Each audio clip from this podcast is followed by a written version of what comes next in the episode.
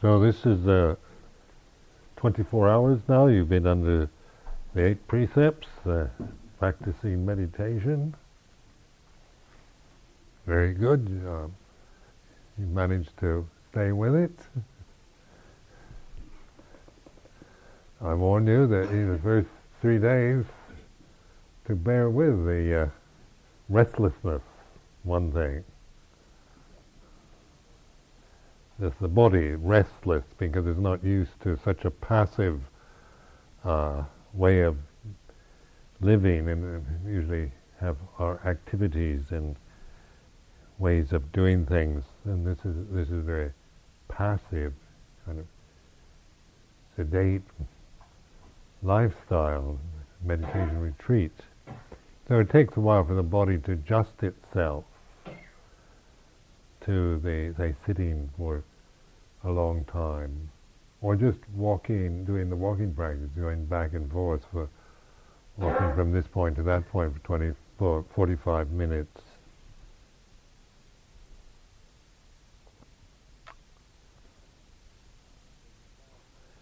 And then the mind is used to being stimulated and and uh, by various things like television and uh, conversations and computer, the whole realm of modern technology now that I don't, I don't know anything about, like com- computers, then internet and all that. I don't, I don't know how anything about that. I'm illiterate, and so what that does to the mind, I can imagine, where the, that kind of instant, kind of fascinating things to to do with uh, all these marvelous machines, or with the television, just instant distraction. So the mind and the body are used to different, a whole different way of of uh, experience, and so recognize it, that this now is a chance to reflect on that, to observe because what we're training ourselves to do now is learning how to observe, how to pay attention to the flow of life, flow of experience, uh, rather than just uh, developing habits around distracting ourselves, seeking pleasure, avoiding pain, uh, being entertained, or uh, just uh, sensory uh, satisfactions and comforts. we're now observing and so a lot of what you're going to observe is, it can be very boring or, or despairing or painful. But it's dukkha that, uh, that the Buddha used. Uh, dukkha means the suffering, and so translated into English as suffering. Or dukkha is a Pali word, which means uh, that which is hard to bear uh, hard to endure. And so uh, dukkha is the first noble truth. Uh, the, when the Buddha established his teaching, he based it on the experience of suffering. Because this is common to all of us. We all suffer. And this realm that we live in is a realm of uh, where we experience suffering, a lot of suffering, uh, because we're in a state of, of this sensitive state. Just contemplate what it is to be a human being, have a human body with senses. As experience, as for this day, you know, nothing bad. Weather's been pleasant, and there's nothing kind of uh, threatening. No war, no uh, dangerous uh, animals or things like that. But yet, even in a safe uh, place like a monastery on a sunny day, the, the amount of suffering we can have is dukkha, what is hard to bear. And recognize that the, the body is a sensitive form, so it is you know, it, that's his nature. It's when you're born, uh, then we have to live our lives. It's conscious and it's sensitive.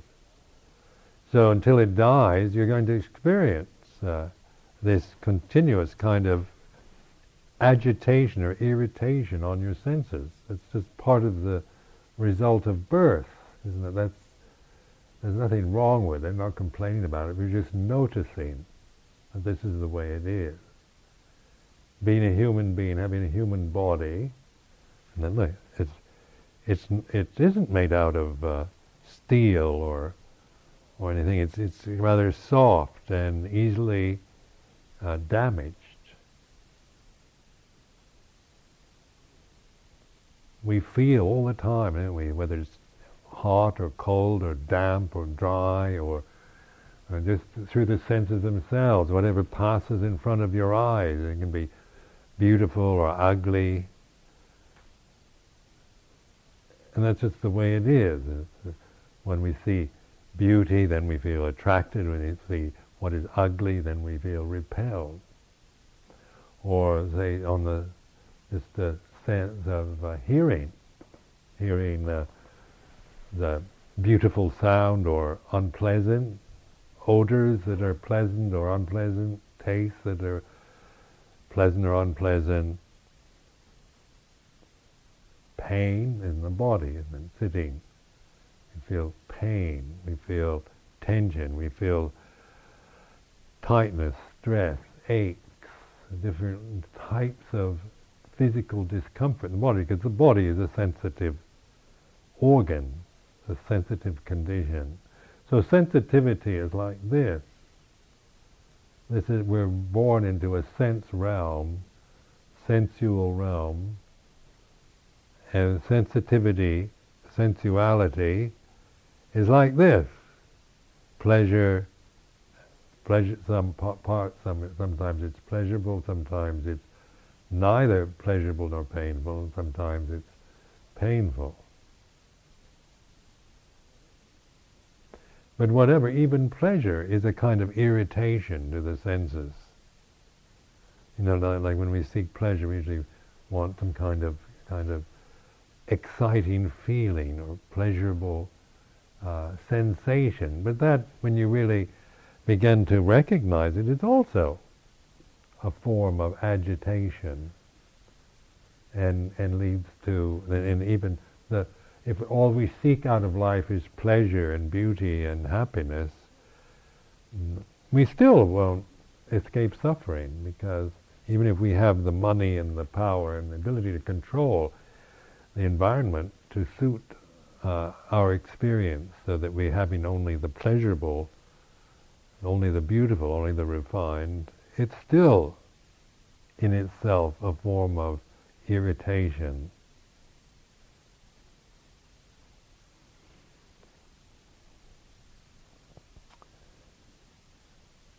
don't believe me, just test it out. What I'm saying here is for reflection. I'm not trying to convince you or convert you, but just point out the, the obvious.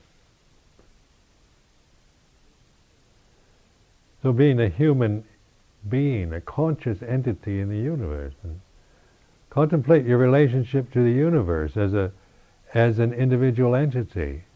Have you ever done that? You know, this this this form here in this vast universe.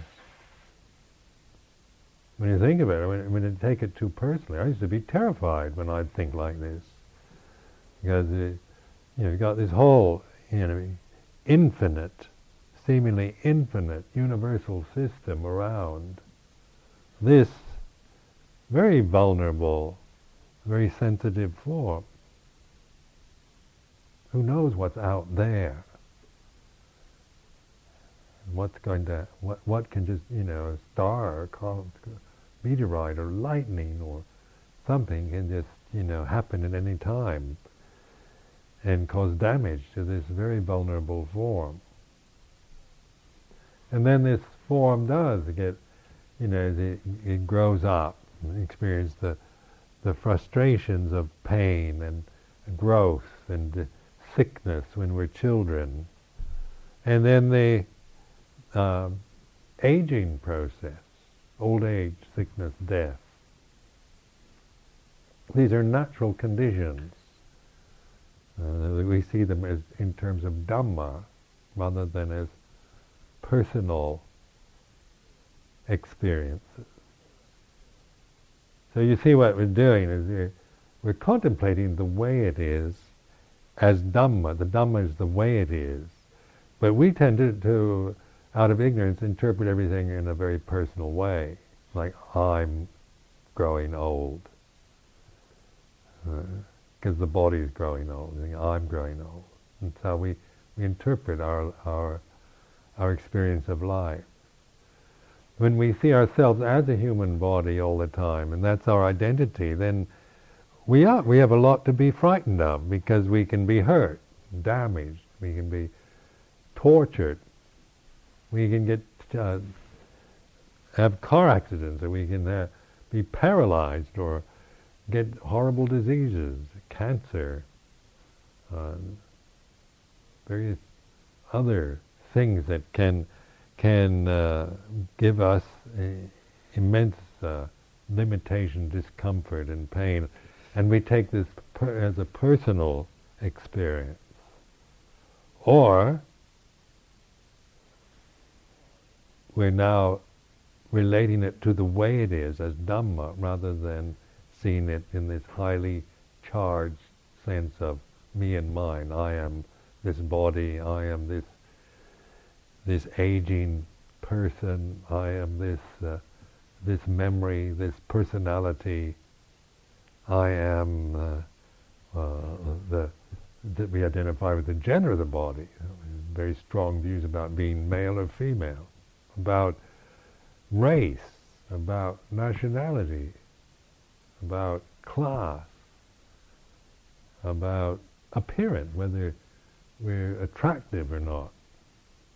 All this is, is, is seen in, a, in all this very personal way, which makes us suffer as people.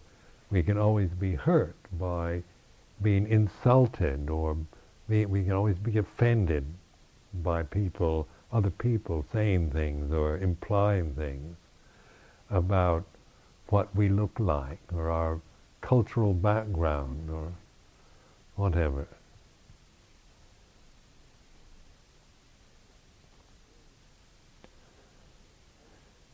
So if if all we can do is just you know try to control life so that we have as little pain and as, we can just try to be as healthy as we can and try to refine the environment around us and, and filter out all the possible causes for extreme forms of suffering or being offended or upset, uh, then uh, we, you know, we feel then maybe I'll, I'll be okay, everything will be all right.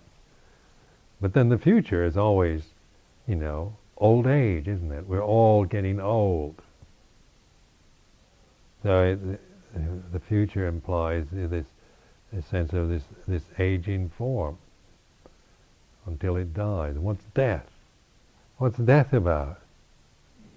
What happens when somebody dies? We don't know.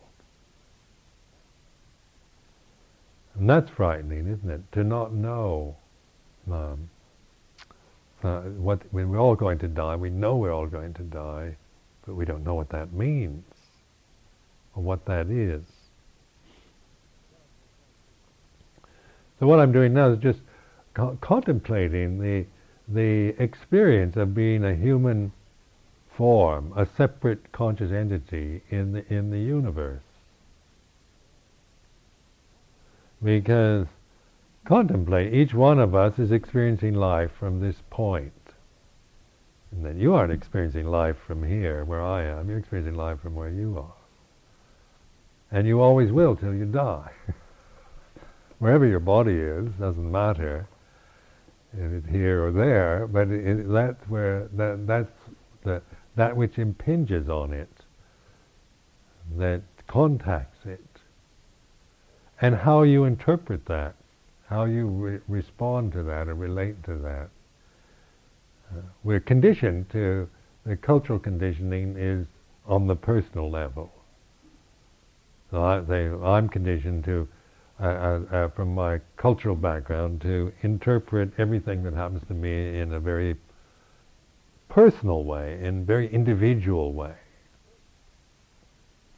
Like American of my generation, we're, we're very our cultural background, cultural conditioning is based on a, a strong sense of being unique, a unique individual. We don't have strong identities even with our own families. We have uh, uh, we have this very strong identity as a unique individual. So so interpreting life always from that perception of myself as a unique individual, what is the result? Suffering.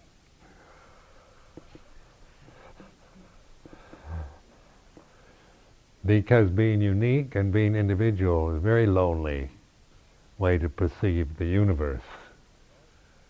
And, uh, and it also is very threatening because people can, you know, people have various views about me. You know, about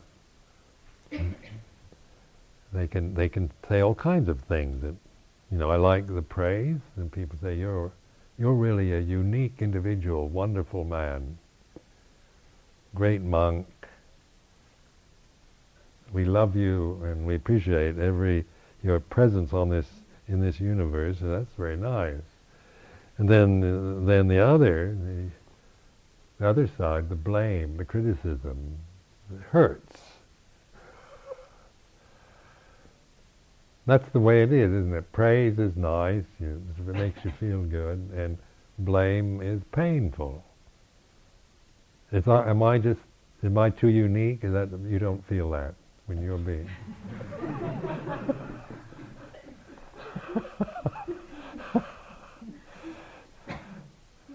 I don't know because I, I'm so such a unique individual.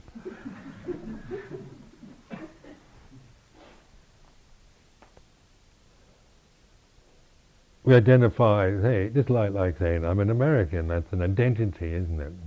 That that goes along with if if that I ta- that I could take very personally.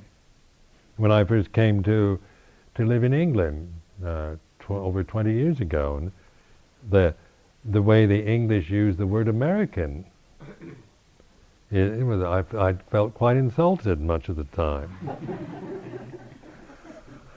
I took it personally. And, say, the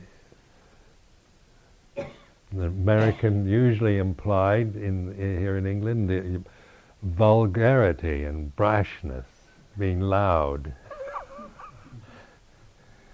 and uh, boisterous, and so that. Uh, you know, American, you know, they're, they're, you know what the Americans are like, and then identif- identified with with that perception, and I could feel annoyed or or offended by that by by uh, what somebody says that is maybe critical or using the word American in a pejorative sense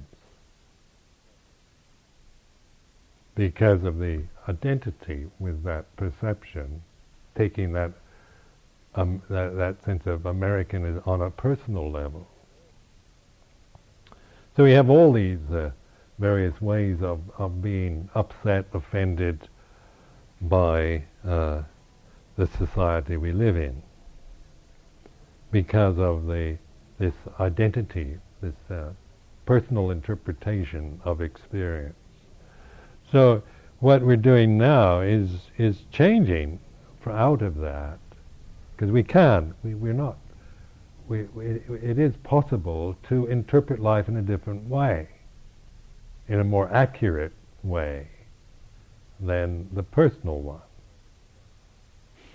And so this is what we mean by Dhamma, the, the, the way it is, and it's not saying, it's not, it's not a, it's not a conditioning process. It's not like adopting Buddhist terms and Buddhist ideals to interpret uh, as, as some kind of position that we're taking, but the Dhamma teachings are pointing to the way life is, experience is. So dukkha or suffering is the common experience that we all share. And everybody, from the first human being, from Adam and Eve, up to the present time, experience suffering. This suffering is pretty much the same, isn't it? When whatever uh, nationality, race, or class, whatever, whether you're rich or poor, the suffering is around what? Old age, sickness, death. It's around uh, loss of the loved, separation from the loved, having to be with what you don't like. Well, this is this is uh, this is the common suffering to to everyone, whether you're uh, wealthy and or poverty-stricken or privileged or not, ancient India or modern Britain, it's, it's this, uh, this suffering, it's pointing to the common suffering that we all share rather than the unique forms of suffering.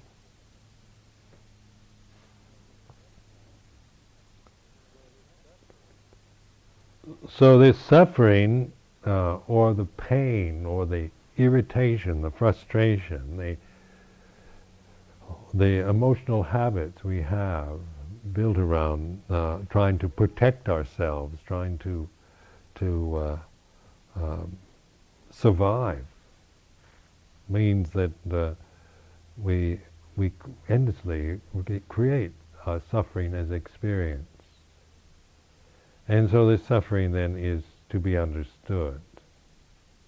So to understand means we we we start paying attention to the experience of suffering. So like physical pain is is is one of the obvious uh, common experiences that you've all been sharing today.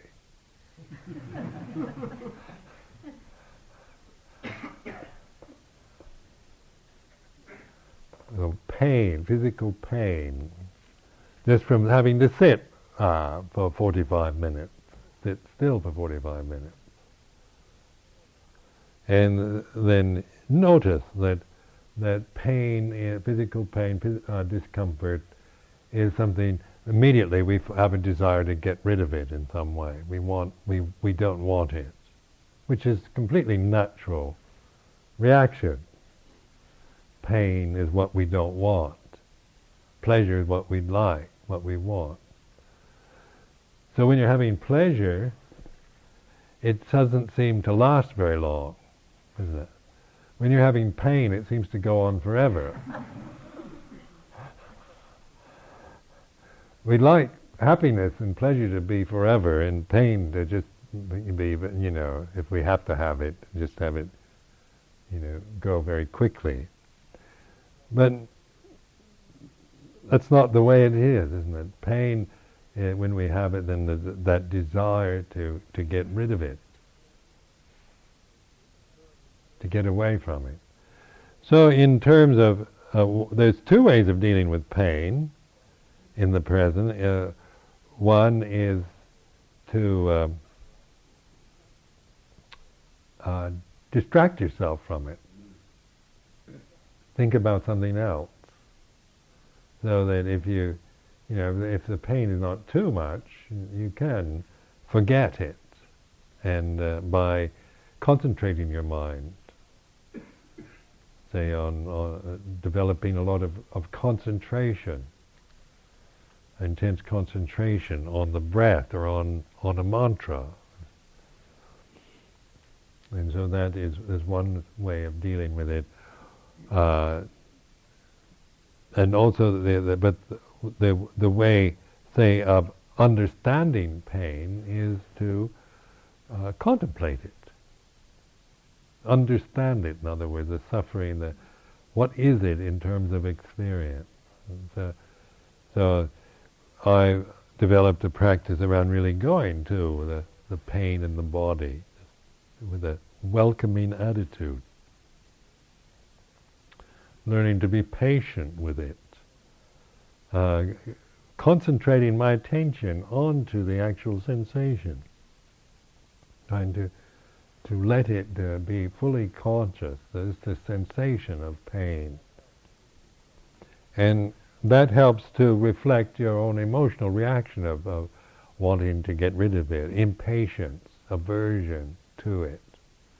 So there's actually the the physical sensation the, that you're experiencing, then there's the emotional reaction to it, which is the suffering that we create. We create that suffering. So when we change our attitude towards pain, rather than than just getting caught up with trying to ignore it or get rid of it, uh, we say welcome it or take an interest in it. Put your attention on it, on the sensation. See what that does.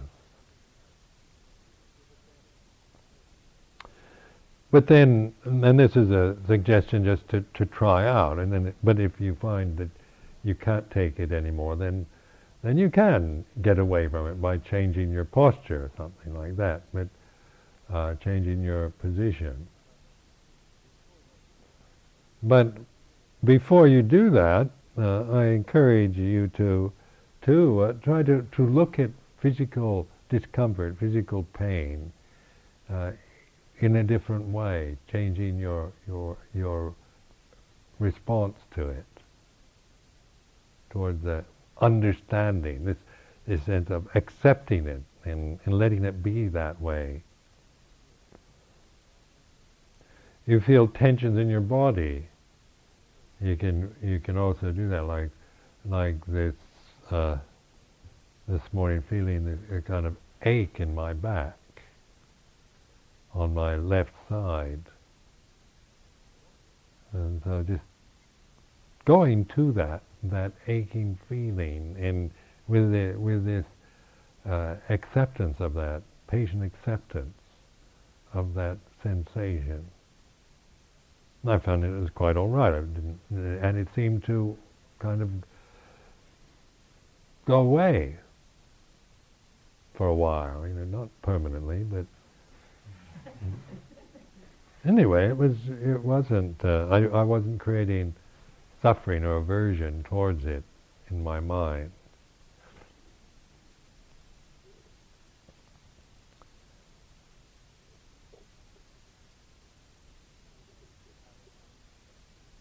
In this practice, especially in the beginning, uh, you just take it easy. You know, if you don't uh, don't even though we sit for 45 minutes, you can change your position if you want.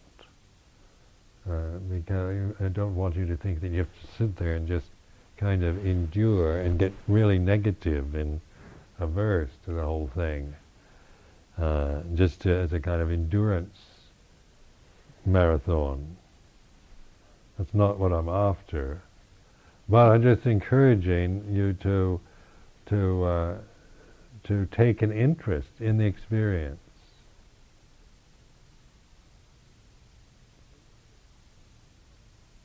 So taking an interest yeah, with this sense of understanding dukkha I've contemplated this a lot, and this, uh, this to stand under it, to to to accept something that's painful, something we don't want,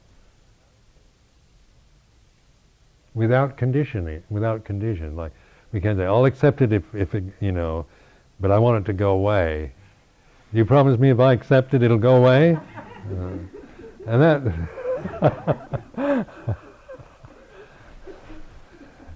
that, that doesn't work. Ajahn Sumedho said, if I accept this pain, it'll go away. And it didn't go away. so, so it's not, not that, no. Uh, we're not trying to get rid of it, but uh, if we if we are, we're aware of that, that that desire, that feeling of just aversion and and and agitation and a and uh, wanting to to uh, get rid of this unpleasant sensation. So we are now looking at it and responding to it in a, in a way that is that will develop a very uh, important spiritual qualities like patience, a loving kindness with metta. Metta is a, is a kind of patience, non-aversion to what is unbearable, unwanted.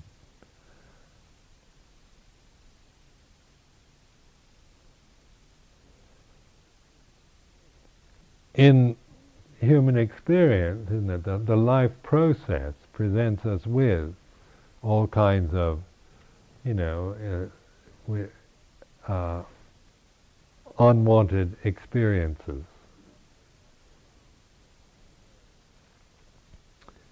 And so, whether we create suffering around these experiences or not, we have a choice.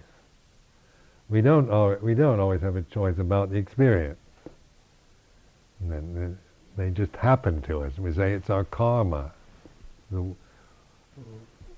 we, the, it's just the, the way it is, the aging process. We all have to get old. We all have to experience the degeneration that comes with old age, with loss of, you know, the, the 2020 vision and getting deaf or losing your hair or or uh, losing your teeth. Uh, the skin gets all saggy and flabby, wrinkly. Well, how do we interpret that? On the personal level, it's it's uh, you know it's, it's it's a lot of suffering to grow old if taken personally. But if we see it in terms of of the way it is, because that's the way it is. The body is born, naturally it's born, it's a little baby, it grows up, and then reaches a kind of peak of uh, youthful vigor and beauty, and then it all starts going the other way.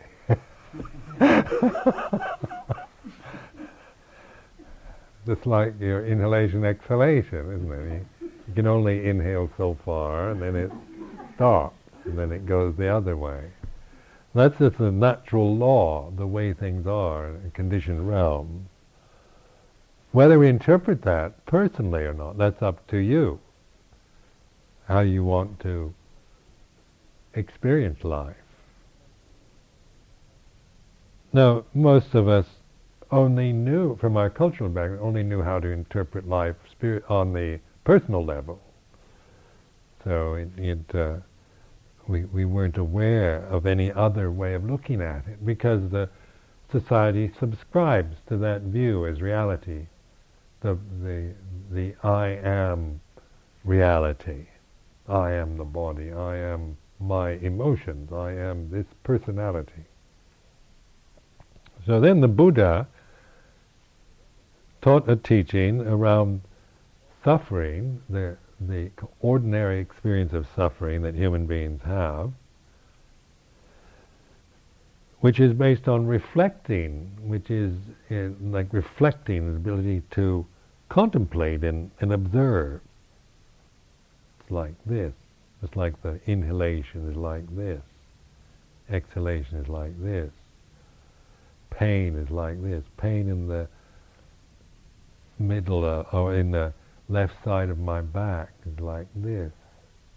That's a reflecting ability on, on the sensation of, of an ache in the, in the back. And they, and using that phrase, it's like this, helps one to, to focus on that sensation rather than just react to it, the, which is to either ignore it or try to get rid of it or be, be uh, develop aversion towards it.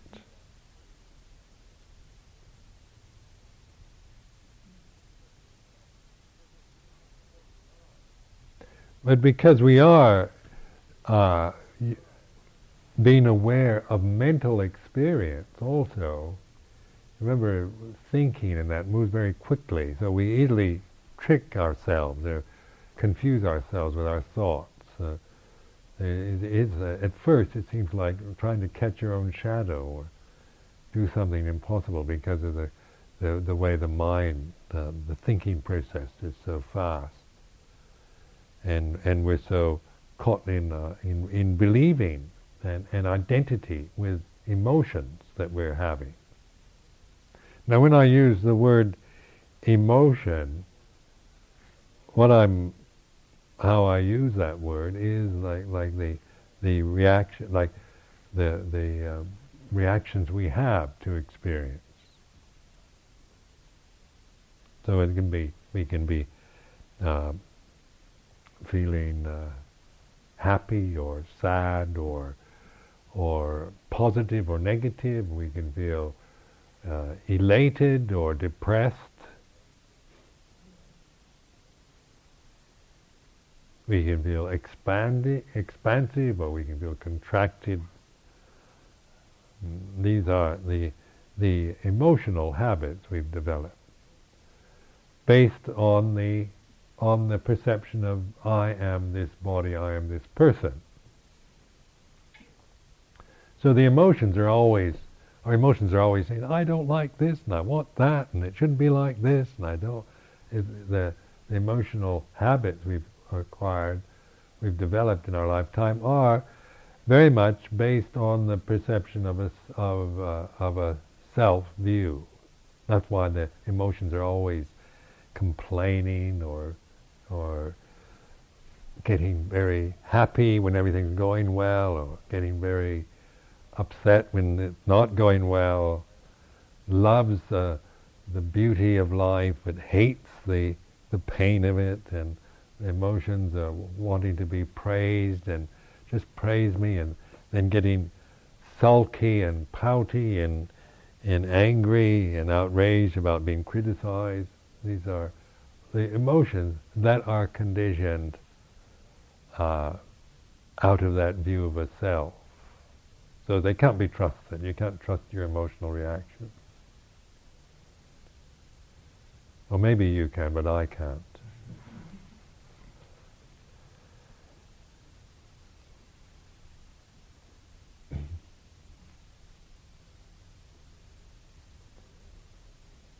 But there is a part of me I trust, and that that's this awareness. There's something when when I pay attention and I'm looking at my, uh, recognizing these emotions. They're, you know, in whatever uh, quality they might be. Uh, that awareness is intelligent awareness. Not, it's not, uh, it's not an emotion, but it's aware of emotion. It's not judging emotion in terms of saying I shouldn't uh, shouldn't feel like this, it's, but it's aware of, of any of the emotion and maybe the reaction to the emotion. Like we tend to judge our emotions too. We feel emotionally like this, and then we pass some form of value judgment about it. I should. This is a bad emotion, or this is childish, or this is stupid. And so we, we're we're always confusing ourselves because we're feeling like this, and then we're then we're making some kind of value judgment about it. So, but the, this awareness is aware of both, both the, the tendency to intellect to, to make judgments uh, about what you're experiencing or your emotional uh, experience in the present, as well as being aware of the emotion itself for what it is in the present. So this is something you can trust.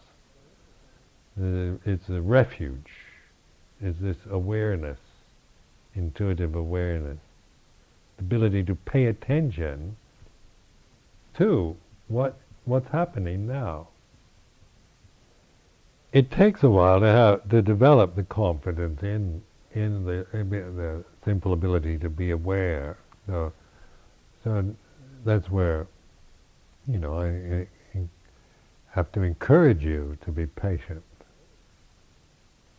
because we inevitably fall back to the old habits of self and all our emotions and our judgments and so forth. But more and more, we, we're not believing it quite so much or for quite so long because we're now able to look at it in a different way, look at and interpret our experience in a, in a, through wisdom rather than through conditioning.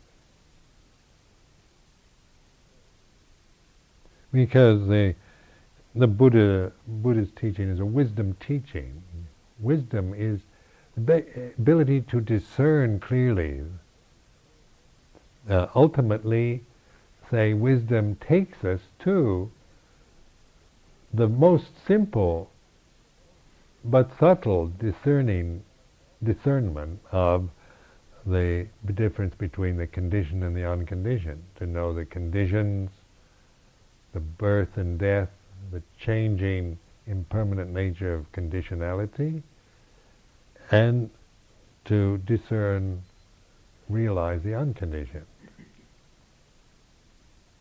So that's taking it to enlightenment when, when wisdom then is so accurate that, that is, we're able to know, to discern like the conditions like this, unconditioned this way.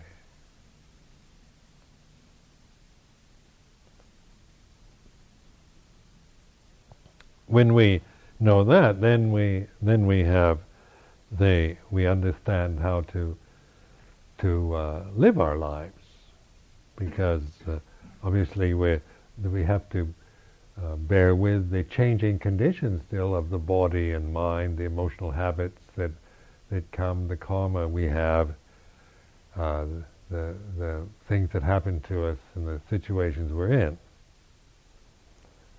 Uh, but now, but when we are using wisdom, then we uh, are not creating suffering. Even even if tragedy, misfortune, loss, sickness, uh, all the, the worst happens, we are able to in to to translate that kind of suffering into Dhamma rather than into personal sense of loss and despair and depression that would come if we if we took it personally.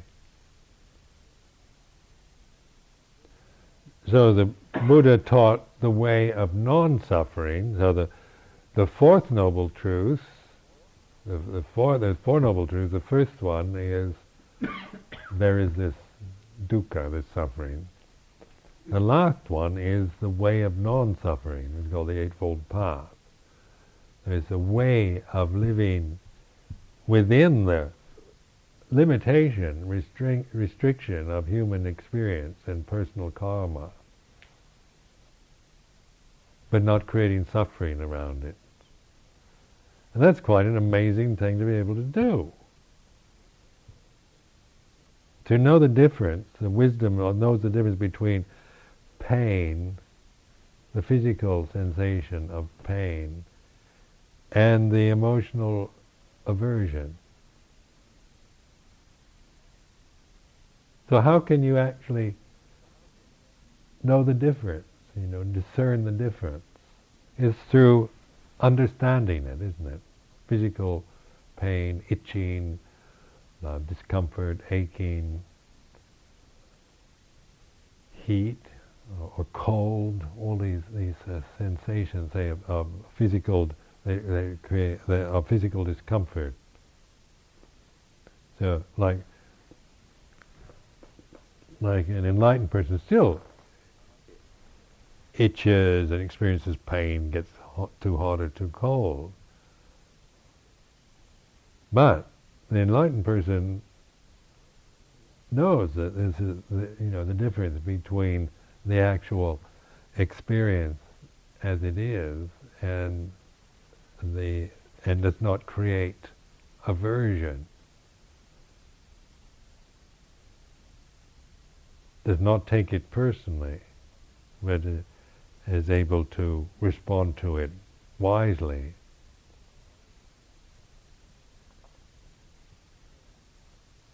So enlightenment or Buddhist liberation isn't like we're getting out of anything, like the idea of if we if we practice meditation, we're going to get out of uh, old age, sickness, and death. You know, get enlightened, and then everything's just going to going to be happy forevermore. And uh, I'll never have any more pain. I won't itch anymore. I won't get too hot, too cold. Uh, when people uh, criticize me, it make no difference. And people praise me, I'll just be absolutely, totally indifferent to everything. And when when people you love die, I won't feel anything. A mother dies, I not, don't feel anything. Princess Diana died, nothing. Mother Teresa died. Arhat wouldn't feel anything. Probably not even know who Mother Teresa is. Or is is uh, is it means that like the experience of loss is then is is uh, is what we have, you know, like grief, but we don't create suffering around it. And this is where we use wisdom to know to discern this discernment. We do in the way it is, like loss of a loved one feels like this. So when when somebody you love dies, it feels a certain way. They call it grief. Uh, but whether you create suffering around that,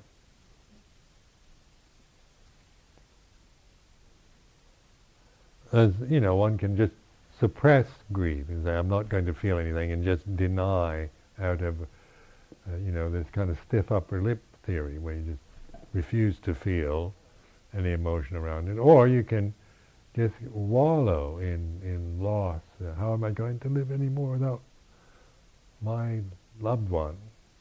Life is meaningless now, and I might as well just kill myself.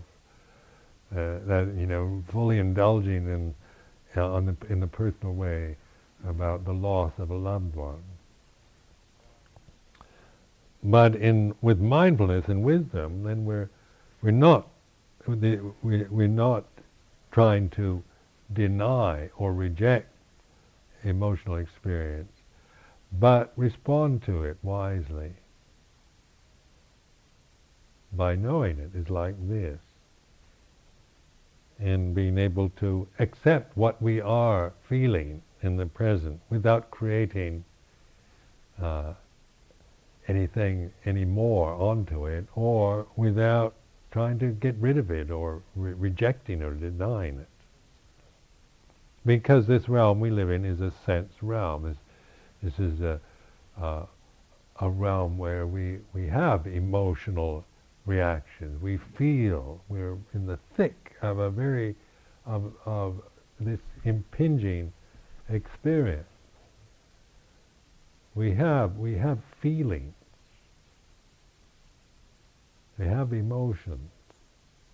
This is part of our human human experience. And so to understand those, not analyze them in terms of, I have this, I'm so attached to my mother that when she died, I just, you know, I shouldn't, you know, how we try to make a, a big personal case out of our grief, as if, as if there's something wrong with grieving, or we shouldn't, you know, we shouldn't have ever been attached to our mothers in the first place, or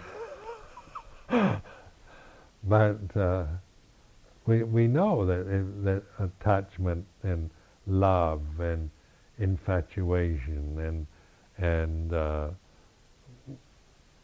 emotional experience like jealousy, fear, anxiety, and worry. We're we're now understanding those, feeling those, recognizing them in terms of experience, but from this position of wisdom rather than from the reinforcing the, the personal uh, identity with it. Reflecting on the way it is, like this evening's talk, is is just how I reflect on it, on my experience. So it's up to you to to contemplate your own, you know, experience from, you know, to to uh, reflect upon the the experience of having a, a body and a conscious body that's sensitive is. You know, this is a highly sensitive state we're in till death.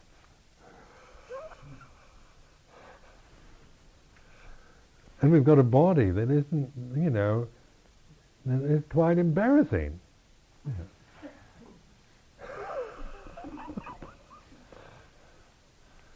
You know, a lot of its functions we don't even want to talk about. and uh, because we don't, we, the personal identity is wanting to identify with the with the good parts of it, and uh, you know, civilization, especially Western civilization, very much an attempt to ignore and pretend that we just, you know, kind of ethereal, maybe uh, we, we kind of like angels or something, because we we feel embarrassed about uh, the fact that that the animal side, the animalistic side of our of our human body. Because we have a lot in common with animals, don't we? Uh, the body, a physical body, is a, is an animal's body, really. There's one way of contemplating it. Not that much different from a chimpanzee or a gorilla. but also recognize the gift of humanity, of being a human being. And what this gift that we have is a reflective mind, a Buddha mind. Putting it in Buddhist terms, we have a Buddha-like mind. In other words, within the within the human state, we we have the ability to contemplate our own existence reflect on, on life. And so we have the ability to develop and use wisdom in our through conscious experience with uh, the life that we have to live and have to be with. So when you read the the story of the Lord Buddha himself, you know, we have it recorded in the scripture, it's very interesting to to recognize that he was enlightened, at the age of 36, something like that, and uh, after that he lived till um, um, till 80, and then uh, during those years he experienced all kinds of things from great success and praise and adulation and and whatnot to uh, all kinds of uh, miserable experiences. Blaming, blamed for things, persecution, having to to uh, be with, you know, you read the the whole Vinaya, uh, the the the books on the discipline. Buddha established this discipline because the Buddhist monks were so stubborn and selfish and, and untrustworthy and insensitive. These are the kind of people he had to live with.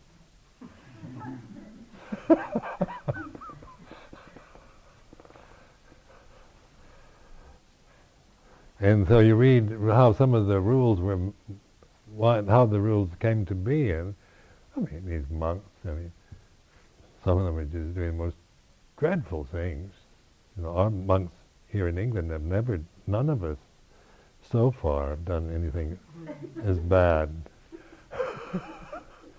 so far.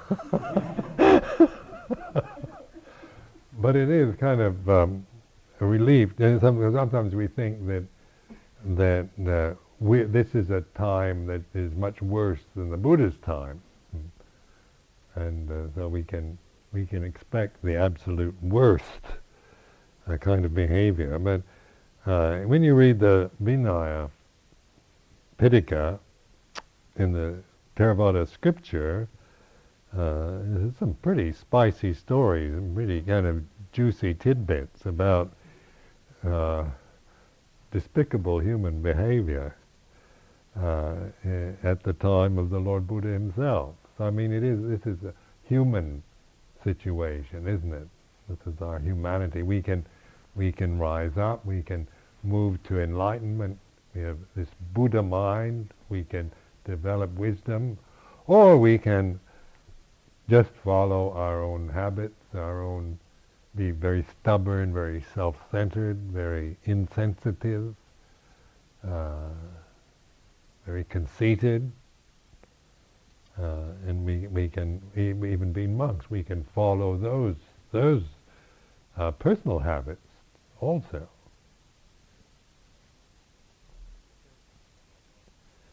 But then we've somehow lost the the the the, uh, the point of, of, of our life, especially in monastic form, where you do the aim of it is to encourage mindfulness uh, in your lifetime.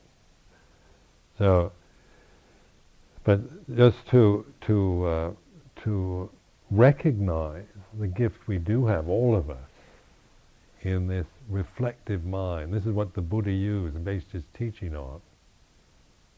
The ability to look at suffering, recognize its causes, realize the cessation of it when it's when uh, the suffering that we create. So what we can do in this lifetime is learn to let go of the causes of suffering and realize the the the way of non-suffering. And yet we're still experiencing sensation, we still have emotional reactions and so forth, but how we we're not creating suffering around those experiences anymore. So, like just for just a personal example of grief, uh, about eight years ago, my mother died, and so uh, that was, you know, you only have one mother, and and she dies, she's dead, then you know I realized that I was I wasn't I I really wanted to be with with the feelings that that experience generated. I wasn't trying to control or or resist, but really be with the this the the that sense of loss as emotional experience. So I could actually kind of op- intentionally uh, open to grief as experience. And by doing that, then I wasn't creating suffering around grief. I didn't. I didn't. I, mean, I wasn't resenting or or making a problem or making anything more out of it than what it was. It's like this the perception of mother is dead is like this.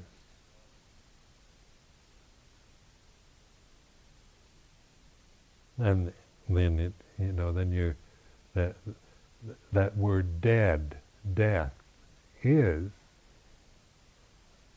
a high impact word, isn't it? And it usually, you know, we don't know what, what that is. We haven't died yet. But we've experienced death of others. And that when, when somebody that we know who's been alive is now perceived as dead, it feels like this, and we can see it. Like, to me, I would experience it as a kind of like a gap in the mind.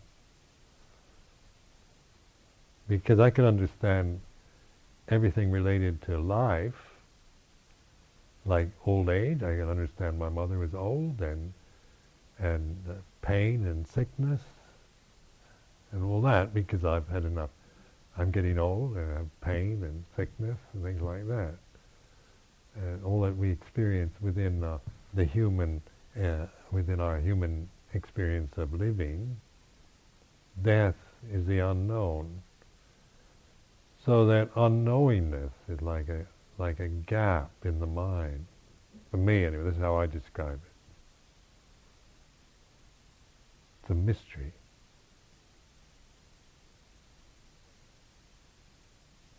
But in knowing that, then that I find that peaceful. It isn't. I don't create suffering. That that that very not knowing and knowing of not knowing is peaceful.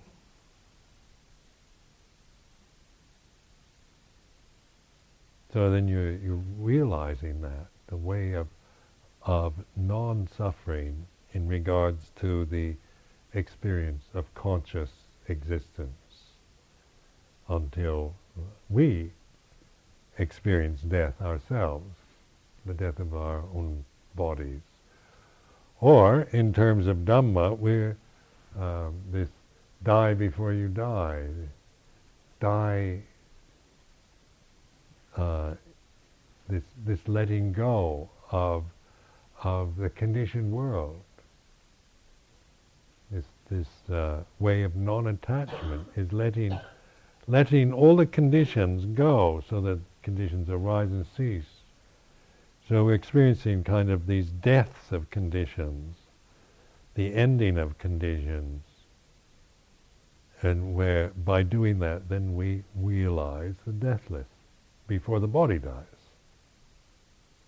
So realizing the unconditioned and the deathless, nibbana, well these words that we have in in Buddhist uh, tradition imply that, point to that, realizing, knowing the deathless reality, ultimate reality, before the body dies.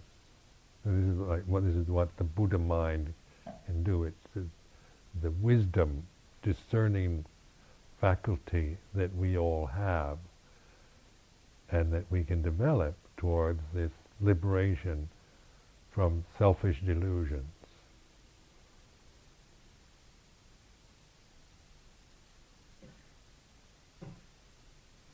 So tomorrow, I think uh, we will uh, five o'clock wake up bell, five thirty morning chanting meditation.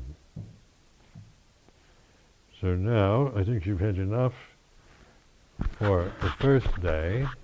I recommend you all now retire and get some sleep so you can get up when the waking bell sounds at five.